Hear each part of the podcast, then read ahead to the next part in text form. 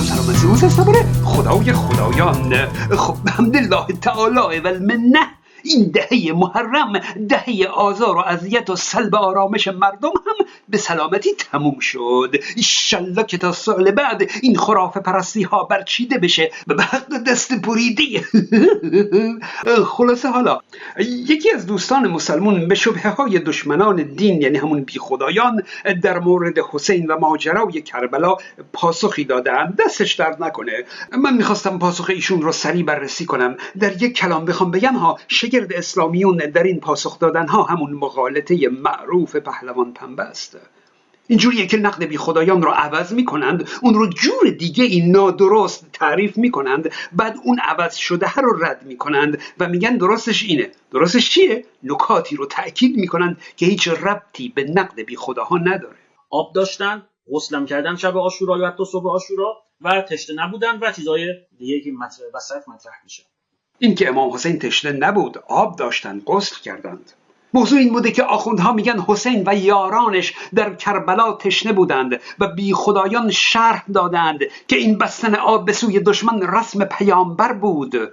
در همون جنگ بدر پیامبر چاهای بدر رو به سوی دشمن بست تا تشنه بمونند. خب سپاه یزید هم به روش پیامبر عمل کردند. خب به این نکته که نپرداختند. حرف دیگر بی خدایان این بود که طبق تاریخ اسلام یاران حسین در کربلا مشکها رو پر آب کرده بودند و به خیمه آورده بودند. حسین یارانش تشنه نبودند خیر. البته توجه بکنید آب بستن بر آب اصلی رو بستن یعنی اون قضیه اصلی روز هفت محرم بود. اینطور نبود که از اول محرم ها ببنده نه. اون چیزی که آب رو بستن هفت محرم بود. اما خوب توجه کنید هفتم هشتم و نهم می توانستند اهل بیت چون هنوز آرایش جنگی نگرفته بودند. هنوز از روز هفتم قرار نبود دشمن به جنگه آرایش جنگی و تصمیم قطعی برای جنگ روز دهم بود این روز روز هفتم و هشتم نهم همچنان در حال صحبت و بنوبر رفت آمد و این چیزا بودن و دشمن همچنان در حال صحبت بود تا امام حسین مثلا به نفع خودشون قانع بکنه که امام خوب قطعا زیر بار ذلت نمی‌رفت. اما اون آرایش جنگی اصلی روز دهم بود. به همین خاطر روز هفتم هشتم و نهم درسته که آب بسته بود ولی می توانستند اهل بیت با و رفتن حضرت عباس و علی اکبر و چندین نفر می رفتن و با هجوم به دشمن آب می گرفتن پس اینطور نبود که کلا این سه چهار روز آب نداشته باشن اصلا نه؟ اصلا یکی از خیمه های حسین خیمه آب بود. مشک های آب رو در اون خیمه نگهداری می کردند حسین در شب آشورا نوره کشیده غسل کرده و خلاصه تاریخ نشون میده که حسین و یارانش در کربلا بی آب نبودند. نیازمند یک مشک آب فضل نبودند که فضل بخواد اون مشک رو از این دست بده اون دست از اون دست بده زیر چونه از این قصه های بچگونه که در سر منبر تعریف می‌کنند. تا اشک مردم رو در بیارند. همه دروغه. حسین و یارانش در کربلا تا روز آخر آب داشتند. حالا در پاسخ به نقد بی خدایان اونا میان میگن کانال های ضد اسلامی گفتن که فقط یک سند بیارید در تشنگی امام حسین در روز آشورا در حالی که اصلا حرف کانال های اسلامی این نبوده. بعد سند آوردن که حسین در میدان جنگ که می جنگیده تشنه بوده. خب معلومه کسی که میره در میدان جنگ و می جنگی تشنه میشه. کسی که زخمی بشه خونریزی داشته باشه تشنه میشه. آه حسین که نمی‌تونسته یک مشک آب رو با خودش ببره به صحنه جنگ. خب معلومه موقع جنگیدن تشنه میشه. تمام سندهایی که میارن بر اینه که حسین در جنگ در هنگام جنگیدن تشنه بوده. بله. ولی اصلا موضوع این نبود. موضوع این بود که حسین و یارانش آب داشتند. در خیمه کسی تشنه نبود. علی اسقر تشنه نبود.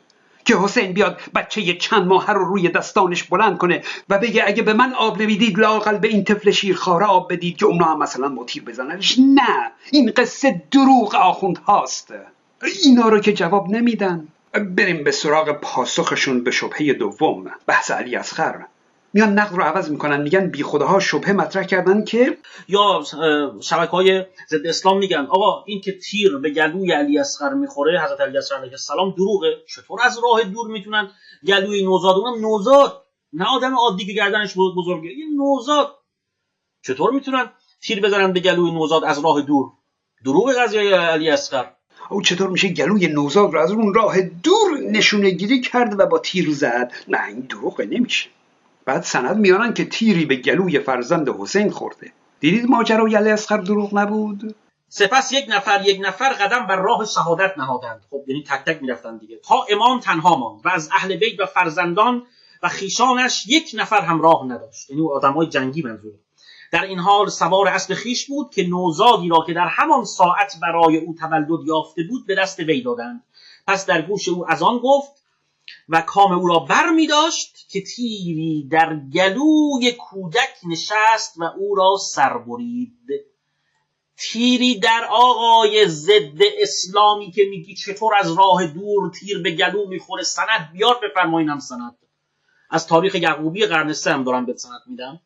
تیری در گلوی کودک نشست. در گلوی کودک. آقا این که میگه نوزاد همون روز به علی اصغر شش ماهه بود. ببین این چیز بارها من گفتم تو بحث مهدویت بارها دوستانم گفتیم. در تاریخ تولد و شهادت و این چیزا اختلافات زیاد داریم. مهم اصل قضیه است که یک نوزادی امام حسین داشت در روز آشورا به نام عبدالله که لقبش حالا علی اصغر اسمش عبدالله بود. لقبش علی اصغر. این قطعی است. حالا اینکه شش ماهه بود سه ماهه بود یا همون یک روزه به دنیا آمد اینا یه اختلافات تاریخی. مهم اصل قضیه است. اینو یادتون باشه. ما راجع به خود امام زمانم. انگار ایراد بی خدایان فقط این بوده که دقیقا گلو نشانه گیری شده و این امکان نداره. نه بابا. من در کلیپ اخیر خودم از تبری آوردم که کودک حسین در بغلش تیر خورده و کشته شده. موضوع اینه که اون قصه حسین که علی اصغر تشنه رو بر روی دست گرفته اون دروغ بوده. بعد نقد اصلی ما که اصلا بهش نپرداختند این بود که این حسین این مثلا امام المسلمین این مثلا بابای اون بچه باید دور از جون چطور بگم که بهشون بر نخوره؟ باید عقلش می‌رسید که بچه رو در تیررس دشمن نیاره. نقد ما این بود. حسین ایستاده روبروی دشمن بچه بغل گرفته مگه بچه سپره؟ اون پسر برادرش حسن رو قاسم ابن الحسن رو که با سن کم به میدان جنگ فرستاد و او رو بی خودی به کشتن داد. در حالی که اگه حتی پیامبر بود ها چون این نمی کرد که بچه نابالغ رو به میدان جنگ بفرسته. اما حسین این کار رو کرد. حسین اون برادر زاده رو به کشتن داد. حالا در حق فرزند خودش چه نوزاد یک روزه چه شش ماهه چه شش ساله هرچی در حق بچه خودش لاعقل پدری می کرد و او رو در تیررس دشمن قرار نمی‌داد که کشته بشه. نمی‌شد؟ اگه حسین این کار رو نمی‌کرد حتما دین جدش محمد از بین می‌رفت. آره؟ آخه حسین کدوم کارش عاقلانه بود که پدری کردنش عاقلانه باشه؟ اینا رو جواب بدید. نه اینکه از راه دور نشانه گیری گلو رو کرده یا نکرده. موضوع اصلا این نیست. حسین از خروجش از مکه تا بردن زن و بچه تا قارت اون کاروان یزید تا اصرارش به رفتن به کوفه تا به کشتن دادن همه یارانش همه اشتباه بوده. یک کار درست انجام نداده یک کار عاقلانه نداشته. هر کسم بهش گفته نپذیرفته گوش شنوان نداشته. حالا تو سر و سینمون بزنیم که یک نفر ببخشید بیعقل بر سر خیال خام خلافت خودش و بچه هاشو به کشتن داده. خب بریم به سراغ نکته بعدیشون. یا اصلا بعضی ها حتی جالبه. یک عده خیلی پا رو فراتر می‌گذارن. در تطهیر یزید علیه لعنه میگن آقا کی گفته یزید فرمان قتل امام حسین رو داد؟ امام حسین خودش خواست حکومت بکنه. اومد مسیل کوفه. ابن زیاد هم حاکم کوفه بود. نخواست بگذاره امام حسین حکومت بکنه. یزید این وسط چیکاره بود؟ دعوا بین امام حسین و ابن زیاد بود. خیر اصلا شبه این نیست. هیچ خلیفه ای یاد گرفتن دیگری رو نمیپذیره و اون موقع حکم چنین تقیانی مرگ بود. و اما نکته آخرشون بستن آب و دیدار در کربلا این چرا مهمه؟ این چرا مهمه؟ چون یکی از شبهاتی که دشمنا مطرح می‌کنن این هستش که آقا امام حسین مگه نمی‌خواست بره کوفه؟ خب کوفه اون وره کربلا این وره واسه چی مثلا خب می‌رفت کوفه دیگه مثلا راه کوفه از کربلا نمیگذره که. واسه چی کربلا می‌خواست بره؟ واسه چی کربلا رفت؟ خب نمی‌فهمن که آقا راه رو بستن و امام تغییر مسیر داد. راه رو بستن و امام تغییر مسیر داد به سمت کربلا. ولی راه به سمت کوفه داشت می‌رفت. خیر راه رو نبستند. راه کوفه رو نبستند. راه رو بستن و امام تغییر مسیر داد به سمت کربلا. ولی راه به سمت کوفه داشت می‌رفت. اما ما دقیقا از خود تاریخ تبری سند میاریم که بله این دیدار و این جنگ و این آب بستن در خود کربلا بود. ببینید؟ او شبه این نیست که این واقعه در خود کربلا بوده یا جای دیگه. نه بحث این نیست.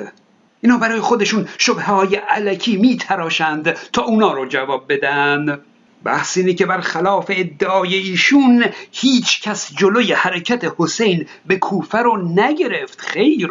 بلکه برعکس اصلا سپاه هر اومده بودند که به حسین بگن بیا با هم بریم کوفه. نه اینکه هر جلوی حرکت حسین به سمت کوفه رو گرفته باشه خیر. هر مأموریت داشت که جلوی بازگشت حسین رو بگیره. نگذار حسین به مکه یا مدینه برگرده. امام حسین به سوی بازم تاریخ تبری جلد دوم صفحه 179 امام حسین به سوی عراق رهسپار بود و چون به قطقطانه رسید از کشته شدن مسلم خبر داد. عبیدالله ابن زیاد چون از نزدیک شدن امام به کوفه اطلاع یافت هر ابن یزید را فرستاد. هم هر دیگه.